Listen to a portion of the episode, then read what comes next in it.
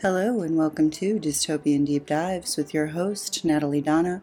What follows is a conversation about Martine Rothblatt and the hubris of futurists. Without further ado, please enjoy. I do apologize, there is some echo to the audio about midway through. I don't really know what happened or how to fix it, but it's not a very long interruption, and this is the best that I could do. So, again, please enjoy. So you're saying Martine Rothblatt has a really low engagement on social media? Yeah. yeah. Did you look at the did you look at those videos? The one of I him did. and his weird wife singing happy birthday to his mother? I didn't get to that one actually. Oh, I was you I was died. rewatching I was rewatching the one with Ray Kurzweil today because Oh. there's just something so uncanny about his face, Martine's face Yes. in in that interview where you're like, "What is it too much botox? Like what has happened to your face?"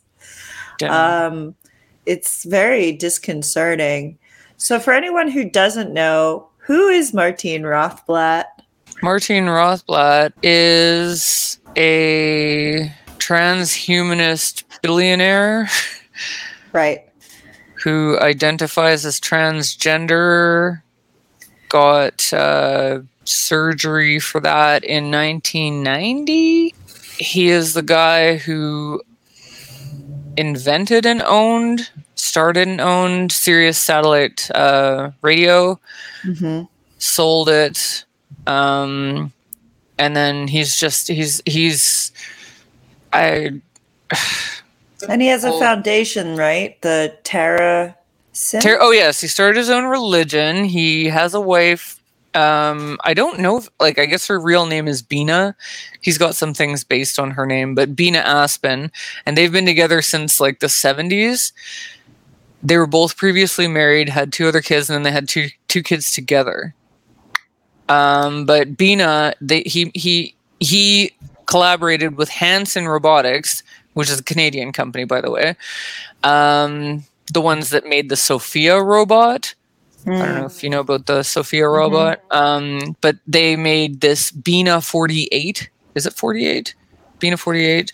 It's Um, a robot that robot looks wife. like his wife. Yeah. he's based on his wife and what he believes is um, and he's constantly working on new technology he believes that technology will allow people to um, transcend their bodies in the Right. future very shortly actually um, quite quite soon and um, and he he spends a hell of a lot of money um, doing this study. He's very smart. He's very smart, but he's very creepy. And uh, he's got his, you know, his Bina 48, so his wife and his robot wife, well, robot prototype. And what they plan to do is merge their consciousness and put it into this robot. He he's interested He wants to merge the consciousness of himself and his wife. Yes. Yes. Wow, They call them the, tw- the twinning. Uh, interesting. Yeah, it's not just digital twinning. It's um they believe that they're like I've, when he's talking, he's like, "Love, love is everything," and and love yeah. is what, and you know, and he, he they're apparently so intertwined, the two of them, um, that uh, they call they have a nickname for themselves, and it's Marbina. Oh my goodness. This is reminding me a lot of uh, Genesis P-Orridge and uh, his, uh, I guess it was his wife. But yeah, they were trying to be become the same person, basically. Yeah, I, I don't think that's healthy. Anyway. well, he says he says lots of strange things in that one interview with Kurzweil. One of them, you know, the love thing. He says technology and love are like the yin and yang symbol. Oh, I know, and he pronounces it Ying. I'm like, Um, it's Yin, dude, Yin. Yeah. Um, but he really thinks that it seems his his perspective is that technology uh, will help make love infinite. That's what he says. Yes, He and believes in infinite love, and, and without technology, then love is crippled and, and cut off at the knees, so to speak. He says. yes, on and this and one interview. one and, and he he wants to try all in one interview Yeah. um with the guy who talks about the singularity yes, Ray Kurzweil. As well. Yeah um the singularity which i i had to look that up because i kind of had an idea of what it was but i didn't really know what it was do you want to explain do you know a lot about the singularity Isn't it that uh, eventually man will merge with machine? Isn't that basically it? Or that AI? AI about- will will ahead. take over and basically once it reaches a level where it is smarter than humans and more capable than human Right. uh, brain capacity, the speed at which it's going to reproduce itself via engineering is just going to increase, increase, increase until humans are going to go extinct. Right. Ray And believes in exponential growth of technology. That's one of his cornerstones of his theory. Is that technology grows exponentially, and there's really no other way that it happens. Yeah, it's just going to go faster and faster and faster until it's so fast that we, in our little puny human minds, could never comprehend it. And it's going to happen in 2045, according to him. Yeah, it's been some time since I read his work. Uh, I was handed a Ray Kurzweil book a long time ago, like a, at least a decade, maybe a decade and a half ago or something, um, about this. And at the time, I was like, this is, I don't, I tried to read it. It was very boring Mhm. to me. He, he looks like a boring person. Sorry, Yeah, Ray. he does, and he's just so calm about it. That's what's also kind of jarring is that like he has this sort of terrifying theory, but he's very calm about the whole thing. Maybe that's why he hangs out with Rothblatt because I think they're both psycho. Um, Yeah. They like they just you know like although so Ray yeah Ray Kurzweil seems like Unabomber calm you know? Like someone who's like well i'm just going to blow you up you know?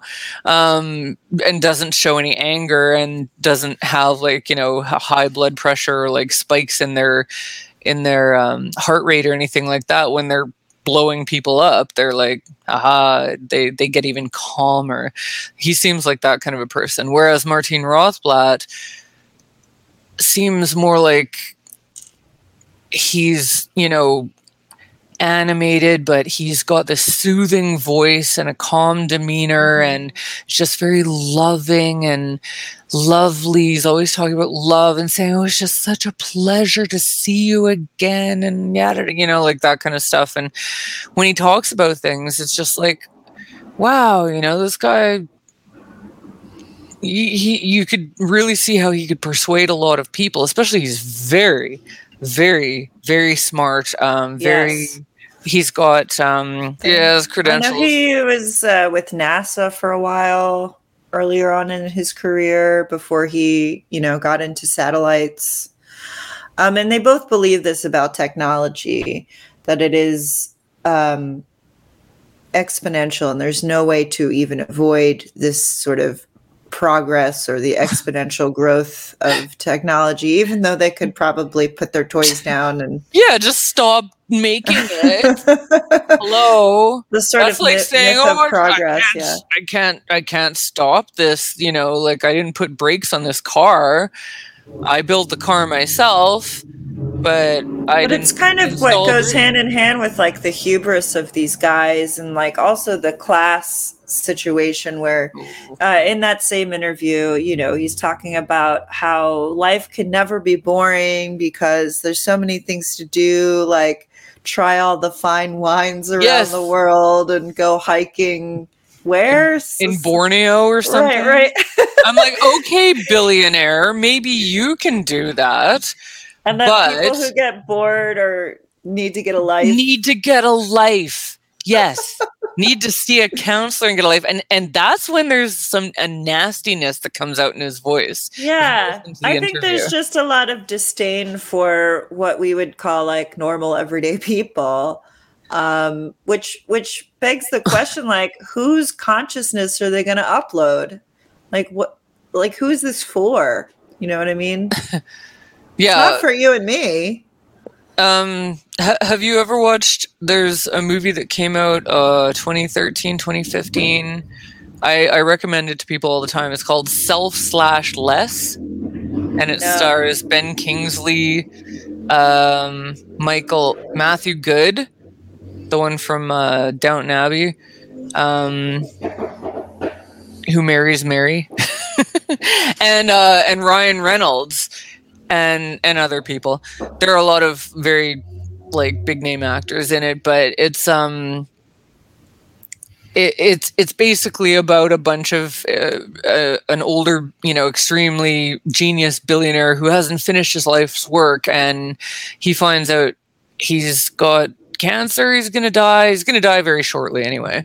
Um, and he he talks to a friend of his in the billionaire world and uh, and and is ushered into this world of of you know labs and and all this stuff. And they're like hey you have the opportunity to switch bodies with a, a completely different person. We're going to take your consciousness put it in this person's body. And he's like well where do you get the bodies? And they're like oh they're dead dead bodies you know?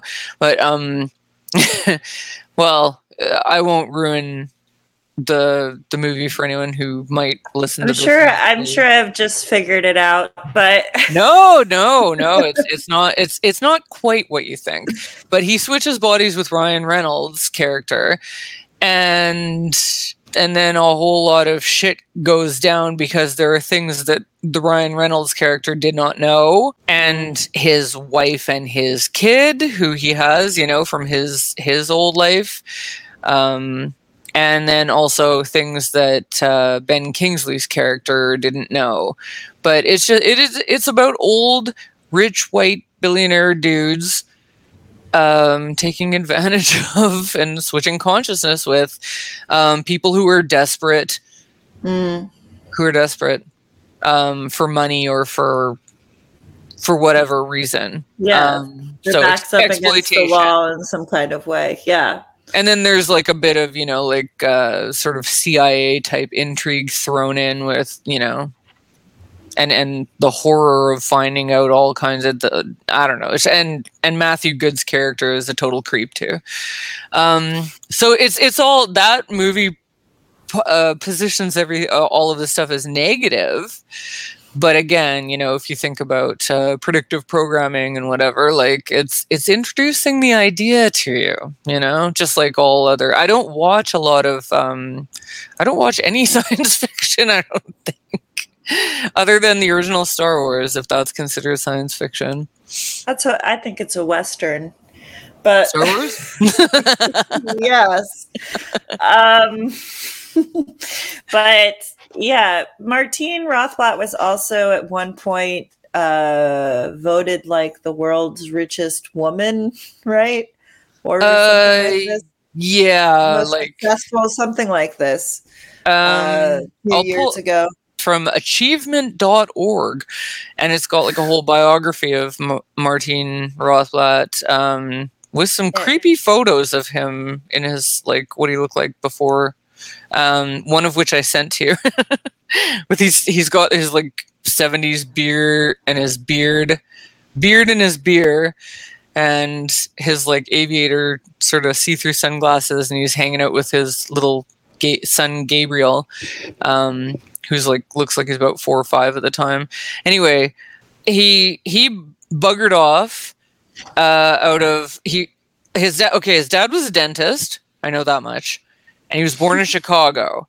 Uh, he was born in 1954 to Rosalie, who's a speech therapist, and Harold, a dentist. Um, but he he grew up in San Diego. Um, when he was five years old, his dad was injured in a car accident, and it appeared that he would be this is 1959. Uh, it appeared that he would be paralyzed for life. He closed his dental practice and declared bankruptcy, fearing that he would never walk again. In experimental surgery at the Mayo Clinic in Minnesota, Minnesota comes up all the time with this stuff, doesn't it? Um, repaired the damage to the elder Rothblatt's spine. He recovered completely and was able to resume a successful practice. From this experience, Mr. Martine drew the lesson that human ingenuity could overcome the most difficult challenges. Oh yeah, that's what he keeps saying in that Kurs- Kurzweil interview is that that is the most human of all traits is our ingenuity. Is it? I don't, I don't know. That's, that's what Um, he says. That's what he seems to believe. I mean, he believes a lot of things that we're just a pattern, a program. Um, he, I think, is really able to reduce humans to machines. I mean, he calls human beings flesh machines. yes. Yes. A lot. Anything with moving parts that work together to like how did he put it? Anything with a bunch of moving parts that work together whether it's uh, made out of metal or made out of flesh is a machine. Yes. Blah. Um, okay. Anyway, uh, a gifted student who loved music and astronomy. That explains his horrible videos where he's singing, and then his son Gabriel and his horrible guitar playing Hootie and the Blowfish video that I sent to you. And part of it, I think, for me is sort of clowning people like this because I just don't know if these ideas are completely feasible. I mean, basically, he wants to beat death, right? Yeah. The Oh, end, yeah. The end of death, yes, which is you upload your consciousness. Um, and therefore, your consciousness remains.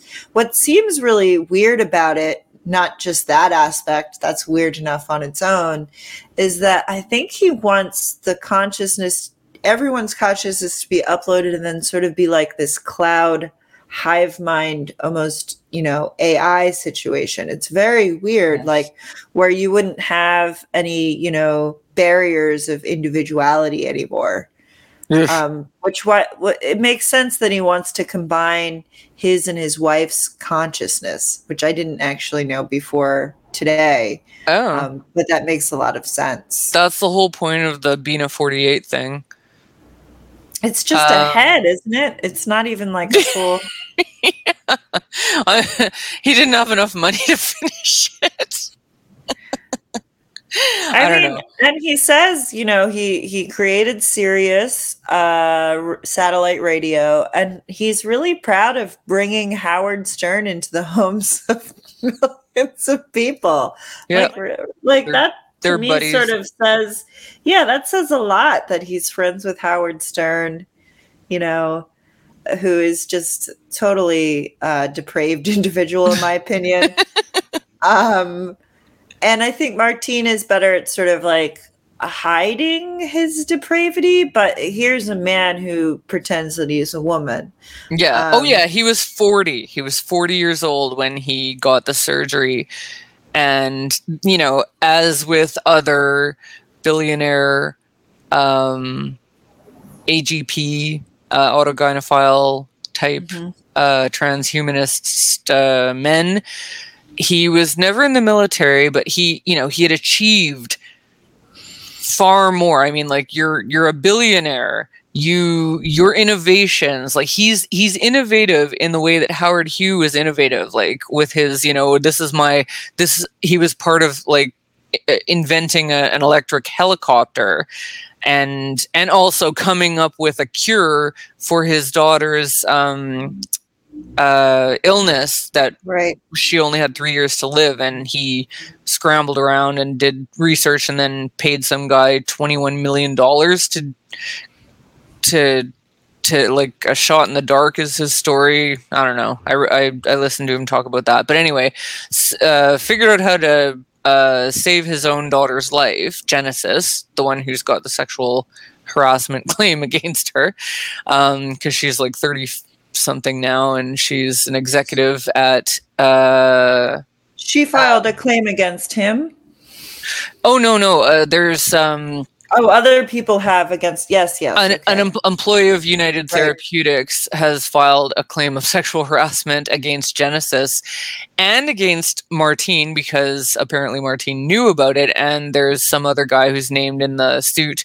And if you read it, like the the guy talks like about a whole bunch of occasions where Genesis was basically saying, you know, like sleep with me or you know, I'll make or, your life or fire you or whatever. I don't Yeah. know, but he and and and the uh, the complainant who I think is going by John Doe, and I don't blame him. He's like these are dangerous people, the Rothblatts. Anyway, um, Huh. yeah. So Genesis grew up to be a sexual harasser, so that's awesome. well, I'm not surprised by someone who uh, keeps saying things like intergenerational love, which is another Ew. favorite phrase in that one interview. I'm telling you, I watched it again today because I, I was like, I watched that really long one that you sent, and then I watched, but that one really, I think it encapsulates the whole thing in just that 30 minute uh, interview with Kurzweil. You know, he keeps saying Yeah. intergenerational love is the most powerful kind of love. And he's referring to like the love of a grandparent to like a, a granddaughter or son. But Yeah. I, I feel like there's some other meaning there for him, especially when you consider, you know, how his his daughter has turned out. Um, there's something going on that I don't know what it is, but Uh, intergenerational love and technology and love are like the yin yang symbol. So it's a kind of disturbing stuff to me. just a, a, there's so much more that's disturbing like there's there's not enough time to cover it even in this thing you know these these little snippets the biography if you look on wikipedia's biography or here on achievement or whenever people are introducing him for talks and it's like oh he did this this this this, this. um he he he ditched music. So you're enrolled at ucla and did a couple years and then traveled and explored the world. Who has money to do that except the kid of a dentist and a speech therapist, right? And um, and he ended up on the uh, island uh, nation of the Seychelles Right. in the Indian Ocean, which there was a NASA satellite tra- tracking station. Yes. Here is where he had his epiphany um, about satellite. Um, it's I he, t- he I, I don't remember where I saw it. He was talking about it maybe about his um, his his epiphany that he had. And um, so it was a vision of a world united by satellite communication. So he went back to US, UCLA and he got a degree in communications. Um, okay, then he read the writings of the Princeton physicist Gerard O'Neill, who's an advocate advocate sorry of space settlement and colonization. right. Um, so that's so that's another thing that uh, Rothblatt wants to do is he wants people to invest. What is it? Like two hundred dollars or no twenty dollars, thirty dollars, something like that. But if if people invest their money the right way, but he's like Kurzweil- it'll it'll grow into the amount of money you need to have a condo on the moon by such and such date, which is within our lifetimes and within his lifetime. And he's like 60, he's almost 70 actually. Yeah. Um, and even Kurzweil sort of brings up the point of like, okay, well, if people are living forever, wouldn't there be like a scarcity of space, right? Mhm. Like for, for people to live. And Martine's just like, well, we're going to be colonized in space, outer space by then. And, that's and we're all going to be, you know, big giant heads. He's 68 years old. Um, yeah, we'll all get the Bina treatment. We're just these robotic heads. whether we want to be or not. That's the thing that bothers me is when you watch him talk, he's all calm and reasonable and very smart, very persuasive, seems like a really nice person. Although if you read uh, the the submission to the court against his daughter and him and United Therapeutics in general, um, apparently they're dangerous people and and nobody should mess with them. Um, so and that tends to be you know like you don't know what someone's really like. unless you're working closely with them and getting sexually harassed by them. Um, but that yeah, he'll he'll speak quietly and and and then he'll say something that's just so psycho. And you're like, what did that guy just? What did he just say? Oh yeah, like the, like interracial marriage is the same. Uh, is similar to uh, technology surpassing death. Like that's what the analogy he made was. Yes, basically like the apartheid some, of sex. His right, 1994 book, I believe, uh, which I haven't read and I need to read because I think there's probably more about his his history and his personal thoughts in that one. Right. So yeah, basically he's like, okay, so back in the 60s or whatever, interracial marriage was like taboo and many people were against it. And now, you know, we've come around and uh, we m- most people don't care about that anymore, right? And so he sees that as an analogy to uh, him and his vision, which, you know, eventually um, you'll surpass the flesh and upload your consciousness and say something like uh, you see yourself as a flesh person i see myself as a person. Yeah. And and he is um he's he's uh well okay so his his credentials sorry i just want to throw this in there. Um he graduated from his communications studies at UCLA, summa cum laude. Okay, isn't that like second best in your class? I forget what that means, but it's good. I thought mag- magna cum laude was uh, was was the best, you know, and then summa cum laude because uh, is is second best. Anyway, he had a senior thesis on international direct broadcast satellites, and then he went into a master's program, a joint degree program in business and law. So simultaneously, he got his MBA and a um, a JD, uh, which I had to look up. I was like, it's a uh, it, it, it, it makes him a lawyer in the states. Right. And um, he helped craft the initial document that we're both familiar with but in case people listening don't know he helped craft uh, a foundational text for what we see as transgenderism today which is called the international bill of gender rights um, when sometime what in the 90s it was between 1990 and 1994 96 when it like when they worked on it and then when they finally published it. And it was him and uh, about seven other men with women's names. Yeah phyllis Frye. Uh, i i can only ever remember susan susan Stryker who's not right. re- no relation to john. Um, Ugh, and I I started looking them up. I mean, Genevieve Gluck does amazing work on this. Yeah. Um, she does great work. She knows a lot. Was it you or was it Genevieve that talked about the fact that Martine Rothblatt holds um, sorry, has already got um, is it the Sophia robot or the Bina robot that has citizenship in Qatar? it wasn't me. Okay, and then uh, uh, and every year, Martine Rothblatt holds like a mock mock uh, trials, um, and and is an uh, is advocating and preparing for the day when robots. Mm. Um, when AI, yeah, robots, w- uh, machines, um, or transhuman, you know, whatever people who are part a non-flesh person uh, or a half and half or whatever the hell I don't know when when they want to go to court for their rights. So he yeah. he's working on you know so not only is he working on things like he with his legal knowledge and most of the uh or not most uh quite a few of the uh men the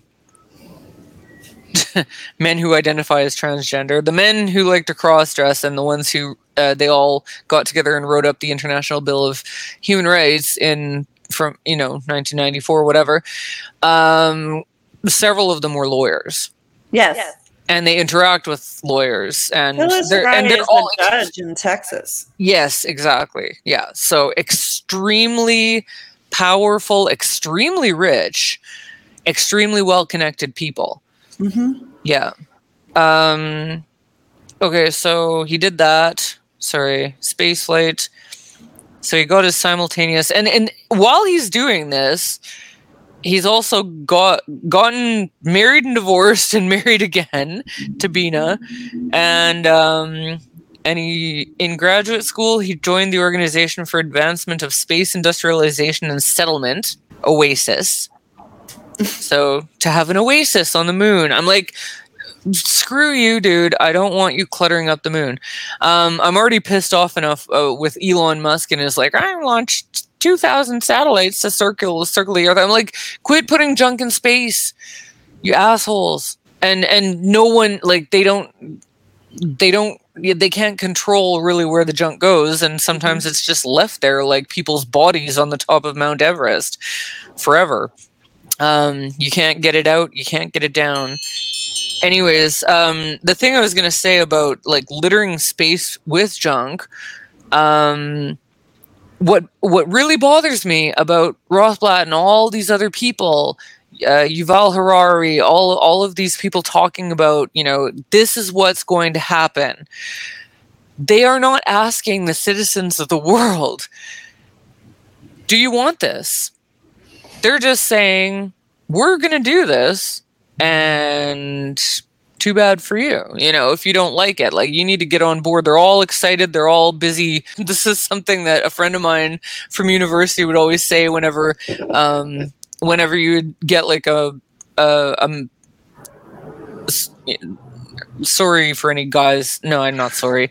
I'm not sorry. I'm not sorry. There's I I've had this happen where a male professor gets into a dialogue with a male student and uh, basically it gets to a point where it's like, okay, why why don't you just suck each other's dicks already? You know, like they, it's like, oh, I love you, oh, I love, oh, and oh, yeah, yeah, yeah, yeah, yeah. Like, I, well, there was something I witnessed, something I watched like yesterday, and I was like, oh, why don't you guys suck each other's dicks already? Like, fuck, I forget who it was that I was watching, but it was just gross. Oh, it was sorry, it was Bret Weinstein and Neil Oliver and I actually pretty much I like Neil Oliver. He's a likable guy.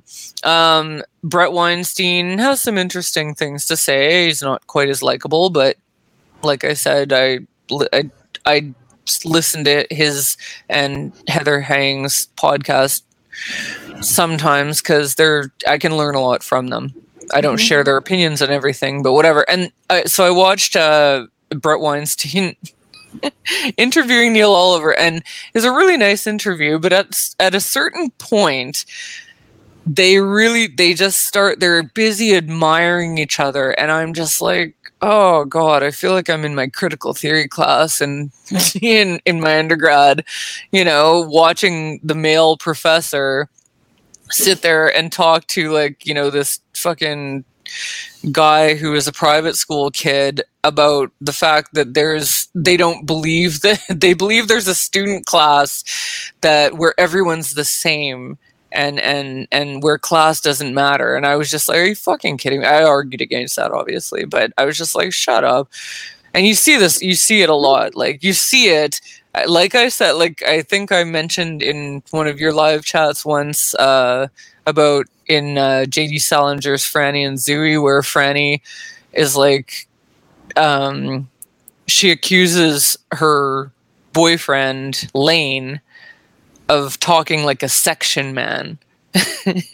And a section man are these like like basically these egomaniacs who get put in charge of a, a class if the professor's not there for the day and they run around and they s- get up to the front and they uh, start just trashing um, Chekhov or something, you know, and in this bored voice, and then they go on and start trashing Flaubert or something else, you know, and, and they're all in love with each other and in love with themselves. And I loved, I loved that, you know, coming from a female character, I was like, who is very, very bright. Franny, uh, Franny Glass, J.D. Salinger, uh, made her a very, very, very smart character, very typically female, but um, but smart enough to know, you know, like to just make these observations where she's just like, you know, I hate the section men, and and she told this, you know, phony ass guy that she was dating.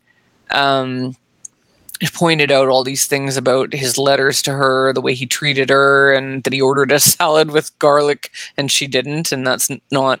It's just not. You don't do that. You only do it if you're both going to smell like garlic. Anyway, section man. So, um, I don't know how I ended up here, and that guy himself was a fucking phony. JD Um, Salinger. Oh, a very yeah, such a phony. Um, We'll have to. We'll have to say that's another whole discussion. yeah. another episode. But how did I get on this talked topic? to Karen. Help me. Uh, My mi- just my sort mind of just like runs. their, just sort of like their um, love for each other and they're each other's ideas. You kind of get that sense with Kurzweil and, and Rothblatt when they talk to each other. Yeah. Um, and all of the questions are such a put on, right? They're very much, I think, rehearsed. Um, nothing's challenging there. Um, Rothblatt has all the answers already. So, um, but basically, yeah, the hubris uh, got men being like, we're going to colonize space. Um, we're going to put all this junk into space that we can't necessarily get out of space. Um, and yeah, Elon Musk seems to be obsessed with Mars. That's his thing. Fuck, Uh, go there, Elon. please. I'd Just- love, I'd love to see them try. Yeah, don't just seriously load up the spaceship. Elon, Jeff Bezos, who else sucks? Um, Rothblatt, um, the heads of all you know, Google, uh, Alphabet. Uh, who else? Jack of Dorsey, can go up Ugh. there. that guy. yeah, just stuff them all onto one big penis-shaped rocket ship, and They are penis shaped. they are so especially penis- especially Bezos is uh I think it's like Blue Horizon or something like this. and we all know what his penis looks like. Well, I don't, but uh, he he got caught with dick pics, and everyone saw them, and he himself looks like a penis with. I think so too. face. Yeah, that's always my joke is that he looks like a giant walking penis. Even one of his eyes is squinty. like, my God. He's a walking. basically, He's a penis that flies around in a penis. So take your fucking penises and fly to Mars and stay there and leave Earth to us. Because if you fucking asshole billionaires are not going to sort out the shit, there are so many problems to be sorted out on this planet and have been for millennia. I think that was the point, you know, right? yeah. So we're not voting for this. No one is saying like, "Yeah, this sounds great." Like some very misguided people, I think. Uh, but basically, these guys are high on each other's farts, and they're like, "Uh, you know, um, we need to colonize space, but you know, we can't like possibly feed or house people here." You know, we can't possibly do anything about the world's problems. We're just going to keep creating this technology that no one seems to even Want. need at this point, want or need. I mean, they always put it in the guise of like, okay, so he saved his daughter's life. Um, and so they always make it sound like it's going to be, you know, for medicine to help people walk again or see again. You know, how could this be even bad, right? Transhumanism is sold as something that is going to be a benefactor. It's going to help us become better humans, right? Um, and that seems to be the sales pitch. But yeah, no one has voted for this. No one. Um, I think if people were realistic, they would want to fix things here first, uh, which you know they're not, and so that it's all it's sort of like a fantasy. I, I still think that the the space colonization is a huge fantasy. I don't think it's feasible, but uh, we don't have to get into that. well, I mean, if you ever have you read The Martian? Have you watched The Martian with Matt Damon? no, isn't it just him? Yes. Yeah, no, Um, I don't do those movies where it's just one person. I don't. I don't. Wilson. I've never watched that either. I have watched that. I I don't, don't- know, just because it was on TV while I was at work or something. But I um, like the one. I don't. I like read The one Martian. I read The Martian, sorry, and then I watched The Martian and how he's like stuck on Mars and he's growing potatoes in his own poo and you know whoopty crap and and it's like okay, but it's this hostile environment that if you go outside, if you if you even get like a a time like anything goes wrong in space. You are dead. You're flattened by the pressure. You're frozen by the, you know, like it's just there's so it's so dangerous to be outside the world's at the the Earth's atmosphere, and Yeah, but Martine would tell you that the Earth is dangerous.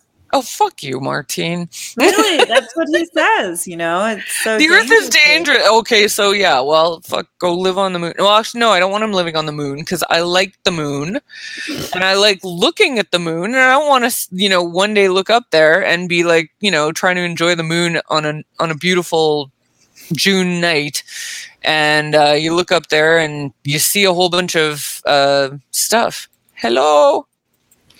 Yeah, Hello? I just I don't I don't. Sorry, my computer looked like it shut off. Oh no, you're still here. I thought you were Mhm. saying hello to the colonizers on the moon. Yeah, hello. No, I, I would not say hello. I would be like, I would be figuring out a way to blow them up, Unabomber style. So, Rothblatt has a PhD. I forgot about that. He has a PhD in that he got from uh, some fancy schmancy um, medical and dentistry school in at Cambridge. Hmm. Um, and then he, you know, for fun, well, I think he was like 50 years old or 60 years old, and he decided to get his pilot's license and his helicopter pilot's license, which is why once he built or helped design and build um, this, the first ever electric helicopter, they then he was in the um, maiden voyage if you i forget what they really call it like first flight anyway. And which was in canada. This guy's obsession with canada it bothers me. I thought he was Canadian because you hear so much about him and Canada all the time. he's always in canada. He has canadian citizenship. I have my theory about why that is Is Um, it a, legal thing? You think? Yes, uh, he in several interviews and in his book that I have from transgender to transhuman, he talks about how um, anyone, human or non-human, should have you know just like anyone who is transgender or different. You know, uh, he he fully believes that he has transitioned and he's now a woman. I'm just yes. Yeah, no, you're not. Um, and with all of your degrees, you don't know anything about chromosomes, apparently, um, or just like biology. No, but he but he does. It's like a willful ignorance or actually just again this sort of fantasy based reality that these men live in. I I honestly don't think they can colonize space. I just don't think we can get up there. Um, I, I'd love to see them try it. I, when they do it, if the, if it happens, I'll eat my words. But I just Mhm. don't see it happening. Um, and I do. Yeah, I just think that they live in a, a fantasy, and they what happens is they want to sort of will the fantasy into reality. You know, um, they have this guy. He has co- accomplished a lot. Well, Ray asks him, like, is there a difference between uploading your consciousness versus slowly building yourself into like a cyborg, basically? And, you know, Martine says, yes, there's a different process there.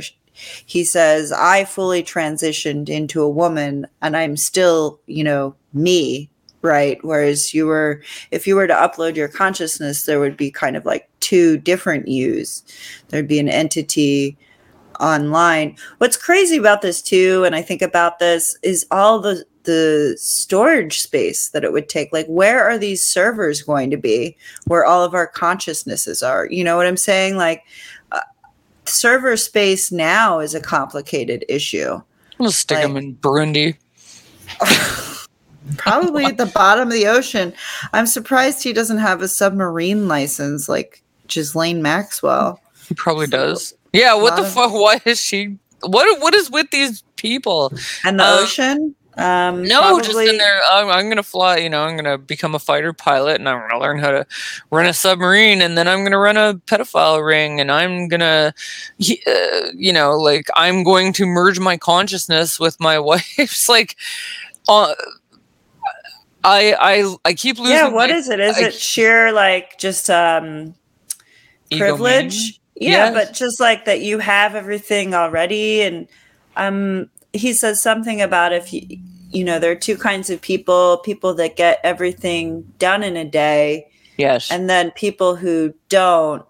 And those are the people, the people that don't get everything done in a day where like living forever would be appealing. And he says there's something wrong with again with people who get things done that they want to in a day like you need you need to do more you need to be doing more you know you can't possibly get everything done in one day yeah. which is wild to me it's like and it also shows again the disconnect that these people have between everyday plebes like you or myself like i gotta come home and do the dishes and like you know make sure my house is clean and water my plants and you know i have to do that stuff well i mean myself. if i i people there are you know little girls uh in in other countries who have to walk miles to get water clean water Right, you know? Right. and they don't have the money. They have to wait for months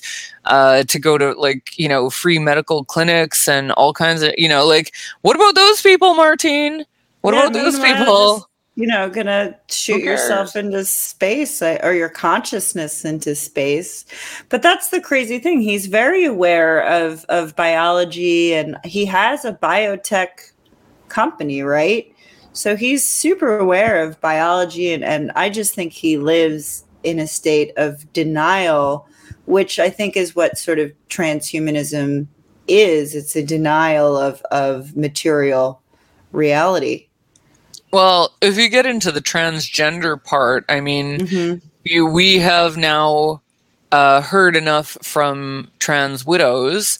Um, for anyone li- uh, listening who doesn't know what that is, it's a woman who married a man, and then he later, uh, usually after kids are in the picture, all of a sudden he's like, "Oh yeah, by the way, I'm a woman, a lady I'm a lady, and you're a lesbian now." yeah, or you're bi now, but you know, I'm gonna go and take all of our family money and get myself surgery and da da da. da. So AGP, so autogynephiles, men who, um, because it's it's it's all. Uh, th- I don't think there is such a thing as a woman who can be sexually attracted to the woman in herself. um, it's all men. They they imagine themselves as women, um, and uh, it's so from from trans widows. I've I've listened to lots of discussions between trans widows, read their stuff, whatever. There's a there's a theme that I have noticed, and everyone else has noticed. Um, that what these men seem to do is they get married for purposes of you know like to appear normal, but also to have a woman around as like you know a bang maid. Uh, is that yeah? So not not even like they're not even terribly interested in the sex. They're they're just interested in having someone who will a carry their children because they're very interested in you know uh, proliferating their you know genius themselves yeah. genius seeds setting sending forth their progeny into the world. Um, so they need a woman and uh, to do this and also someone to cook and clean and do all the other shit that women have to do for men if they're in uh, a relationship with matt walsh. Yeah. I had a point. I had a point about AGPs. AGPs uh, who are married to women, um, they want to become their wives. They are jealous of the wives when they're pregnant. They want to experience the same thing.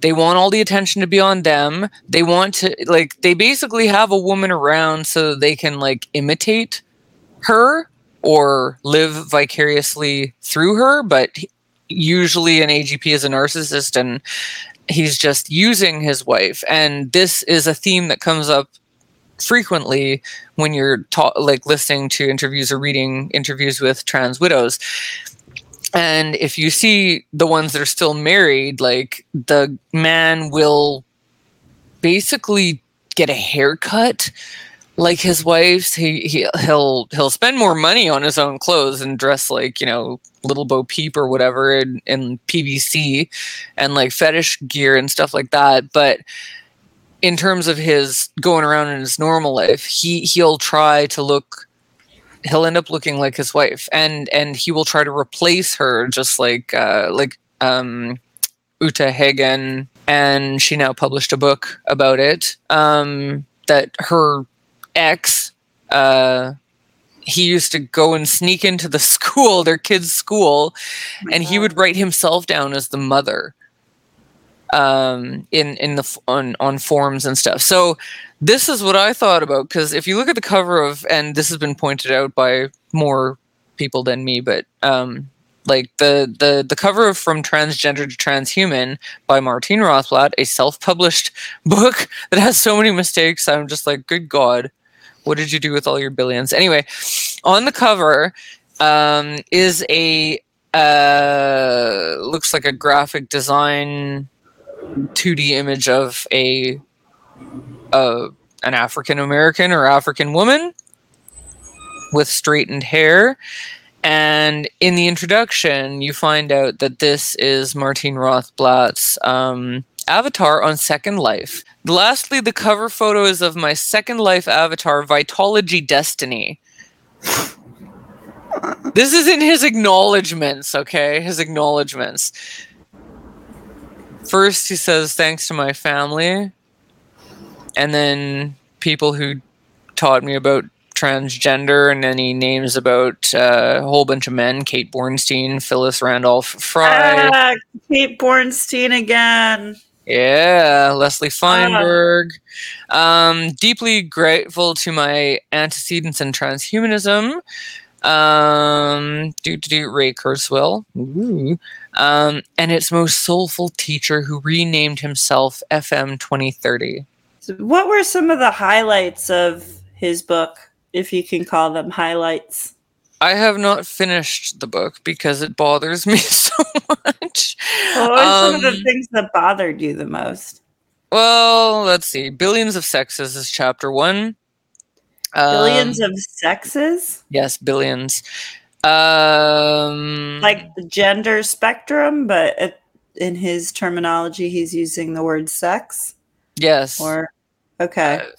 anyway, so and he uses like okay, so this is this was self-published again, self-published, um, in uh 2011. So over a decade ago. Do, do, do, do, 2011. Yeah. He is- So and and it's got all of the language of everything that crept in Mhm. um in over the past decade the whole um he starts out there are two sexes male and female right? Wrong! In fact there's a continuum of sex types ranging from very male to very female with countless variations in between. Um this startling new notion is just now beginning to emerge from feminism, oh, feminist thinking, and my gigantic writing over top of that is wrong. Scientific research and a grassroots movement, which I underline and put in giant capital letters, not grassroots, called transgenderism. In the future, labeling people at birth as male or female will be considered just as unfair as South Africa's now abolished practice Oh of stamping God. black or white on people's ID cards. I'm like, uh, They really love to try to make it analogous to race racism. It's Well, crazy. okay, so here's the thing. Back to the whole Vitology Destiny, the black woman. Bina Aspen is a real estate. His wife is from Compton. She is a an African American woman. I don't know of like what her or there is there's I can't find anything about her origins, her parentage, whether or not she was des- descended from you know from people who were enslaved, um, whether or not her family came over later. I don't know what, you know, but whatever. But he's married to a black woman, and his second life avatar is a black woman. And he wants to merge his consciousness into a robot that's not a combination of him and Bina. It doesn't look like a combination of Martine or Martin and uh, and Bina. It just looks like Bina. It, they built the robot to look as as Yes, much like his a lot wife like her. Mhm. and to speak like her and it's a, a female. So not only is this guy um and uh he uh is you know he's had what he considers sex reassignment surgery. He thinks he's a woman. Um but he wants to upload his consciousness like he basically wants to be his wife. And if you look at his children he's got pictures with his kids. And like i said he had a kid with another woman before Bina, and Bina had another a, a kid from another marriage before Mar- Martin Rothblatt, before they met each other, and then they adopted each other's kids. you know, and I think we see this a lot, a thematic element of the fetishization. I can never say that word, Fetishization. but basically fetishizing oppression. We see this all the time. Yeah. And that's basically what I guess he's doing. I mean, I don't really understand any of it um, personally.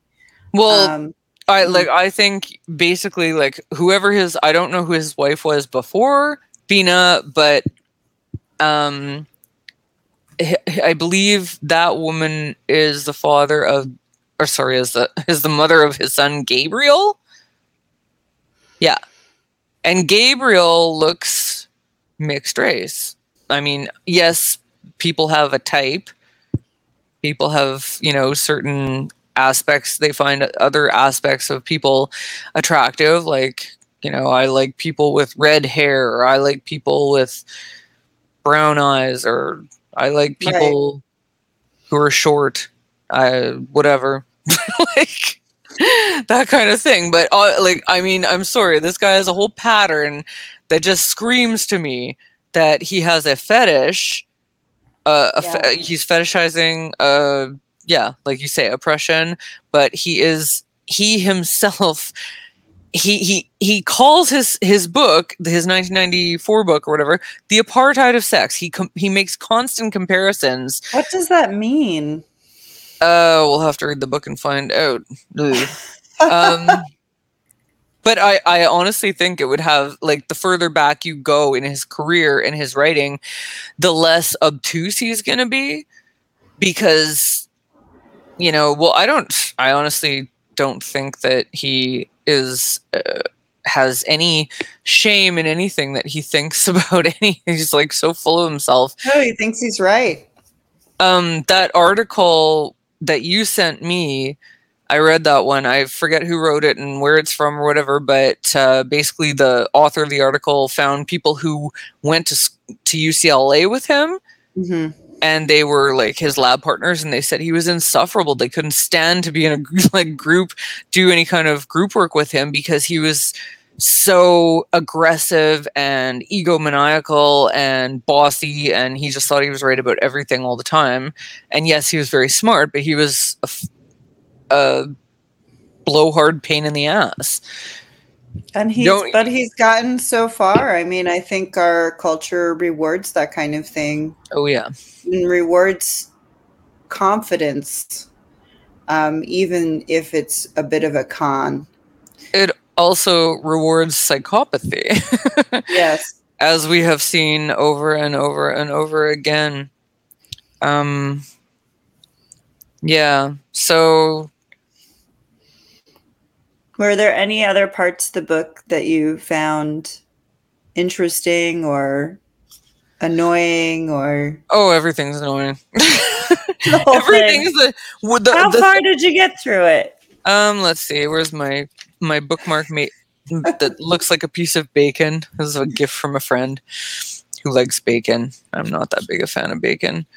I'm actually only like still in chapter one because then I went and I I looked at you know I I actually did I listened to that three hour um You conference. did the whole of- three hours. I skipped towards his part. Yeah, no, I did the whole three hours, and then I I've been looking at other stuff. Um, but what pisses me off, oh so much, it pisses me off so much is that this uh, this fucking guy, he's got the nerve, the damn nerve, to talk about feminism and talk about how Yeah. So how, how are feminists uh, respond? Who does he cite? Anyone? Is he Yep. talking about? Yep. I mean, okay. So if you know anything about um, the second wavers, um, Shulamith Firestone, and uh, in the dialectic of sex, uh, sh- like one of her prop- proposals um, for women's freedom is for women to be free of the biological um, Right. She's a bit transhumanist. Mm, she wasn't though. I mean, I ha- I'm sitting here. I'm looking at the dialectic of sex. I did. I was part of a a reading group on it that I didn't get to stay in, but I'm, I'm yeah. But I have I've read this this book and uh, and studied it like a long time ago, and then pretty recently, and um, she was writing this in 1970. She had no idea what the future looked like. What the future looked like for feminists in 1970 was like, yes, look at all these women on board, look at all these rights that we're getting, look at all these fights that we're fighting. Things are changing for the better. Women are getting their rights, and the point was to get uh, to get rid of gender entirely. Um, Mhm. So I think that's what she was talking about. Like she she had some controversial um, ideas that feminists then and feminists now, and I also disagree. I disagree that you should ra- raise children collectively, kind of like parentlessly, um, and have everything, you know, like have birth outside the body. I'm like, no, no, we should not do that. That's what I meant Um, by uh, trans. Human a bit because that's what I remember about the work is that it advocates for that kind of thing, like a Yeah. And Valerie Solanas also advocated for automation so that women could just chill. Anyways, yeah, like automate everything, all the drudge work and women could chill. So there's and and then there was I studied uh, in women's studies, which was still women's studies when in the 90s when I started university. Um I studied Donna Haraway. Um and the idea of cyber feminism. So right. Um, I do I no longer have that book that I can I I don't think I I think I got rid of it because I was like, eh, this is not that interesting. It was like excerpts from mostly from books I had, but I should have kept it for the dawn. I, I might still have it somewhere. I don't bloody well know. Um, I have a lot of books anyway, but uh, but Rothblatt is like, well, it's it's you know we're we're gonna transcend our the whole point of transcending your body is the opposite of who I was just talking to you about before we started recording, right? Was Viktor Frankl um, and Man's Search, the author of Man's Search for Meaning, the guy uh, who lived through the Holocaust and Auschwitz and Dachau and two more concentration camps, and then came out the other side and um, came up with a theory of logotherapy, which is that you need a purpose, that you are your body. This this this man watched people who were in the most horrific circumstances, and he would watch why why would some of them die and why would some of them stay alive and what caused people to lose hope. He believed that hope hope was everything he also believed that love was everything but in terms of love as a reason to stay alive. So you can stay alive for someone or like someone you love be that your spouse your parents your child your friend uh whatever your cat i don't know. Anyway um or you could stay alive because you have unfinished business in the world and you you don't lose hope. Like you still think well nobody can finish um the, the I, I still have things yet to paint i still have things yet to write mm-hmm. i still have things yet to do whatever um, or he, religion he he believed although he didn't believe he was not a religious man he uh, he could see why religion carried people through hard hard times mm-hmm. that you are living for your god that god or life you know if you're not religious life you don't you stop asking um what do i have to uh, like what's left? If you've lost all hope and you're like what what what do i have left to contribute to life? When you're suicidal he turns it around and he says what is life asking of you? Or what is god asking of you?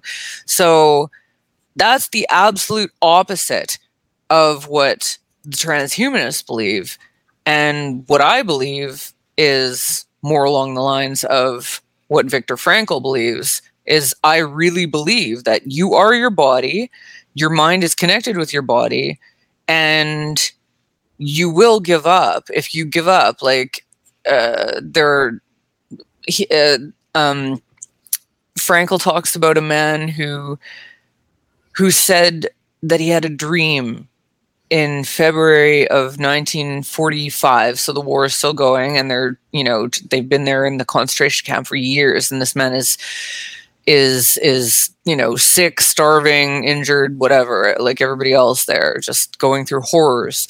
And he comes up to him and he says, "Doctor, I had a dream. In the dream, a voice told me, ask me anything you want."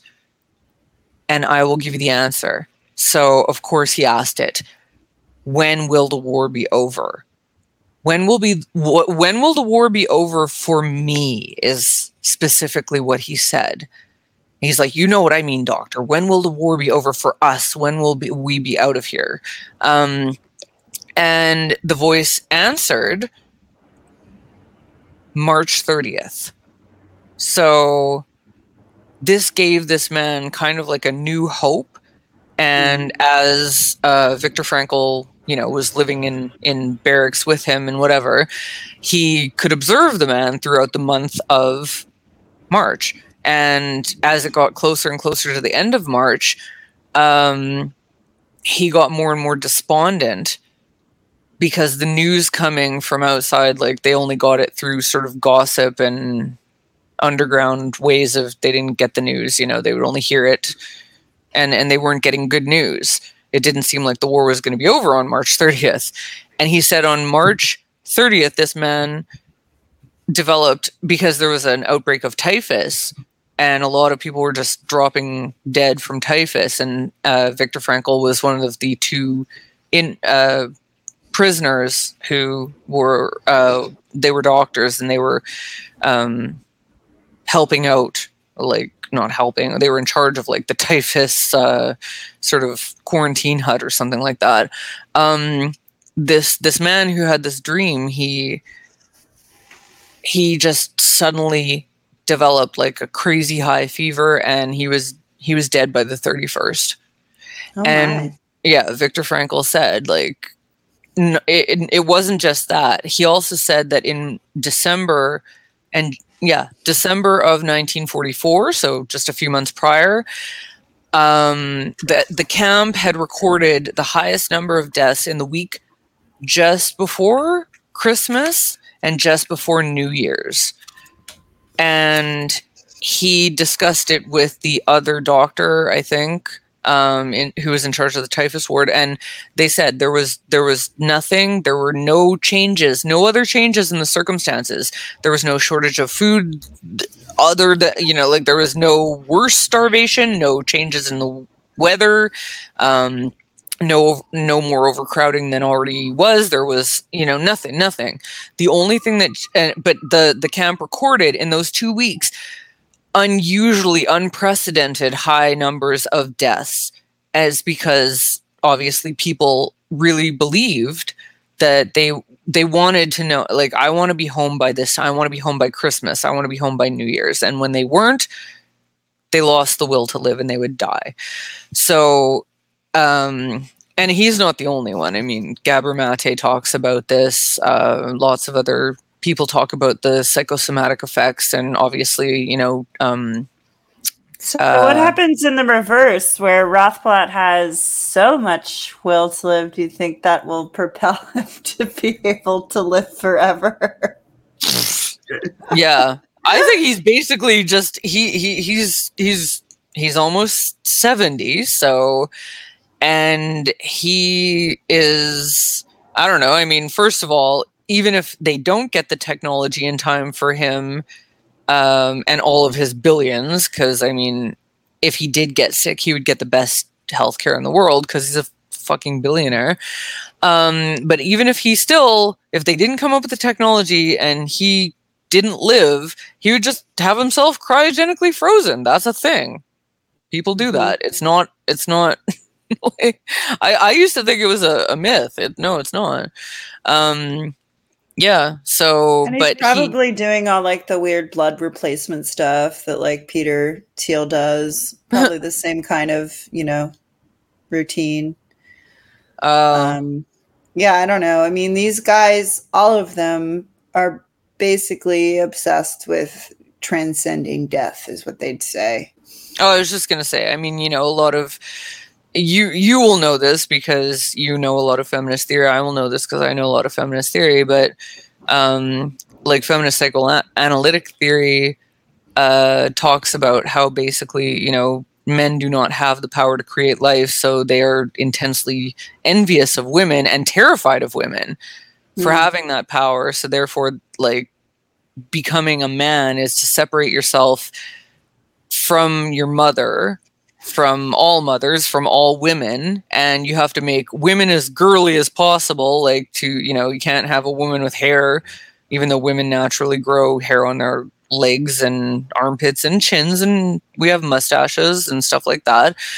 But men are like oh i don't want to see that because they don't want they don't want um the, the the whole the whole basis of femininity the making yourself little and delicate and teetering around on weird shoes and um and and extra curvy and and and you know you're stupid you're weak you're uh you're incapable of going to med school you're incapable of voting all of these you're incapable of being in charge in in church you know like you know you're you're a servant to god you're a uh, you're second in the household. You know, the man is the head of the household, the woman is the heart. Blah blah blah. You know, you're you're there to be a servant. All that kind of crap. Everything to do with marriage is is all of the structures of patriarchy are based on, according to feminist uh, psychoanalytic theory, um, based on men's fear of women's create uh, progenitive powers. I guess is Yeah, The- womb envy. womb envy and so, and then patriarchal reversal as mary daly calls it you know is freud saying that women have penis envy no thank you. No. I'll take the power and the money that goes along with it but no like i'm pretty know, pretty happy being a woman. I would not want to be like you know with the exception of you know there are nice men out there but as a class like sorry guys you got to do better. Get you got to do better Get Yeah. it together. get it together get, get on your spaceship and quit you know like they're trying to beat life they're trying to invent they're trying to create so you know Martine rothblatt um as someone who has achieved everything that you could achieve in your life as a man um you've had kids you're a billionaire you've innovated all this stuff and uh, you know and and you'll find the agp thing again is that's more of a tendency of older men who are usually ex-military and they Yeah. you know they've done the manliest things or ex you know like uh what's his face bruce jenner like i he was an olympian for fuck's Right. sake athlete um and he had like his wife and all 800 of his children and they were getting a bunch of attention he's like um yeah by the way i'm a woman Oh yeah, and by by the way, I'm like you know I'm I I I also try on my kids' underwear when they're not home. Like ugh, Right. I admitted to that. Ugh. Anyway, but they want to create. So this whole this this drive for uh is is the word ex exogenous outside the body, exogenous birth. First of all, thank you for uh, sharing your time with me today. We finally got it together, so that's cool. um, but you know, a lot of people, because transgenderism has become such a hot topic lately, I, I haven't seen this much interest in it. Uh, the the interest certainly wasn't there when I was first coming across this material um, six years ago or whenever it was that I found myself to be in the permanent rabbit hole of transgenderism. Um, I, you know, people are wondering like, how did we get here? And I think Martine Rothblatt is a really important figure to look towards to see what, you know, the modern day genesis of what we call transgenderism, you know, where it came from and, and the kinds of people that are interested in, you know, propagating this, you know, myth basically that people can change their sex, mm. um, that, that people can transition. So, are there any final thoughts about Mr. Martine Rothblatt before we go? Yeah, just uh, as an addendum to what you just said, he, I think you know this, that Martine Rothblatt is known for calling transgenderism the on ramp to transhumanism. So the ultimate mm-hmm. goal is tran- transhumanism. The other thing about the exogenous outside the body birth is that um, isn't didn't didn't someone like just like last week uh isn't there a doctor who's saying he's going to be implanting wombs? He, yeah i, I think it was in india right? Yes in india. Yes thank you. And you know it was like so that men can experience i'm like where are you going to shove it up in someone's cavity? Like i'm sorry your whole body is not ugh, like uh, these men who are breastfeeding babies with nothing, with their moobs, with chemical sludge. It's disgusting. It's really, it's kind of insane because there are a couple ways you could go. You either believe in evolution and you think the human body evolved to do certain things, uh, women to give birth, right? Or you know, you think there's a God and God created us, uh, you know uh, but either way, like women are the ones that that create life here. Um, so how dare again, we? right. again, it's really just yeah that envy and like I think a hubris that seems specific to men. Um, and sort of this fight with either what you would call like maybe someone called nature or others would call God uh, like just not accepting that you're you're not the be all end all of of everything you know yeah that they cannot accept it and no. um and that they're trying to beat it like they're trying to uh master they're, we're going to master nature we're going to master evolution we're going to be smarter than evolution then h- how long have humans been on the planet like however many hundreds of millions of years it took. Well, we're we men and all our money and we're geniuses here. Um, they actually have genius galas and stuff like that that they give themselves awards. Um, I'm not kidding. Martine Rothblatt was that one, and um, they're like, yeah, yeah, like in in in the space of a hundred years, we're going to overcome all of that, and we're going to just get rid of binary sex and then we're going to get rid of conscious that we're going to get rid of these disgusting you know clunky uh flesh, flesh. meat sacks that were were flesh machines globber, globbing around in like slobbering around in our our meat sacks well you know we're going we're gonna i i'm going to mind over matter. I'm gonna master my meat sack. That sounds disgusting. I'm sorry. Um flesh machine. I don't know which one's better. Flesh machine i swear to god is in a song. It sounds like a david cronenberg situation. Oh we didn't even get around to talking about that fucking movie. What's the movie called did you see it? I didn't watch it. I tried no. watching the 1970 version, but I didn't ever make it through that. No, but, but he basically remade his own movie, and people are walking out of it. because it's so disgusting. Yeah, apparently. The the fu- oh yeah, crimes of the future. It's called. So it's a future where surgery is the new sex. That's, Yeah, not that. And does that sound like any of the transhumanists you know? Why, yes, yes. That's what they talk about all the time. Like they don't they don't believe that. um Like they they d- the, the ego. You know the ego on these guys. I'm like, Again, it reminds me get of, uh, some humility. of Genesis P-Orridge again of the Temple of Psychic Youth and like how he basically did all these surgeries. I think he got off on the surgeries that he would be getting for himself. Like I think that's part of it. It's like a weird addiction to plastic surgery and uh, maybe an arousal uh, via plastic surgery.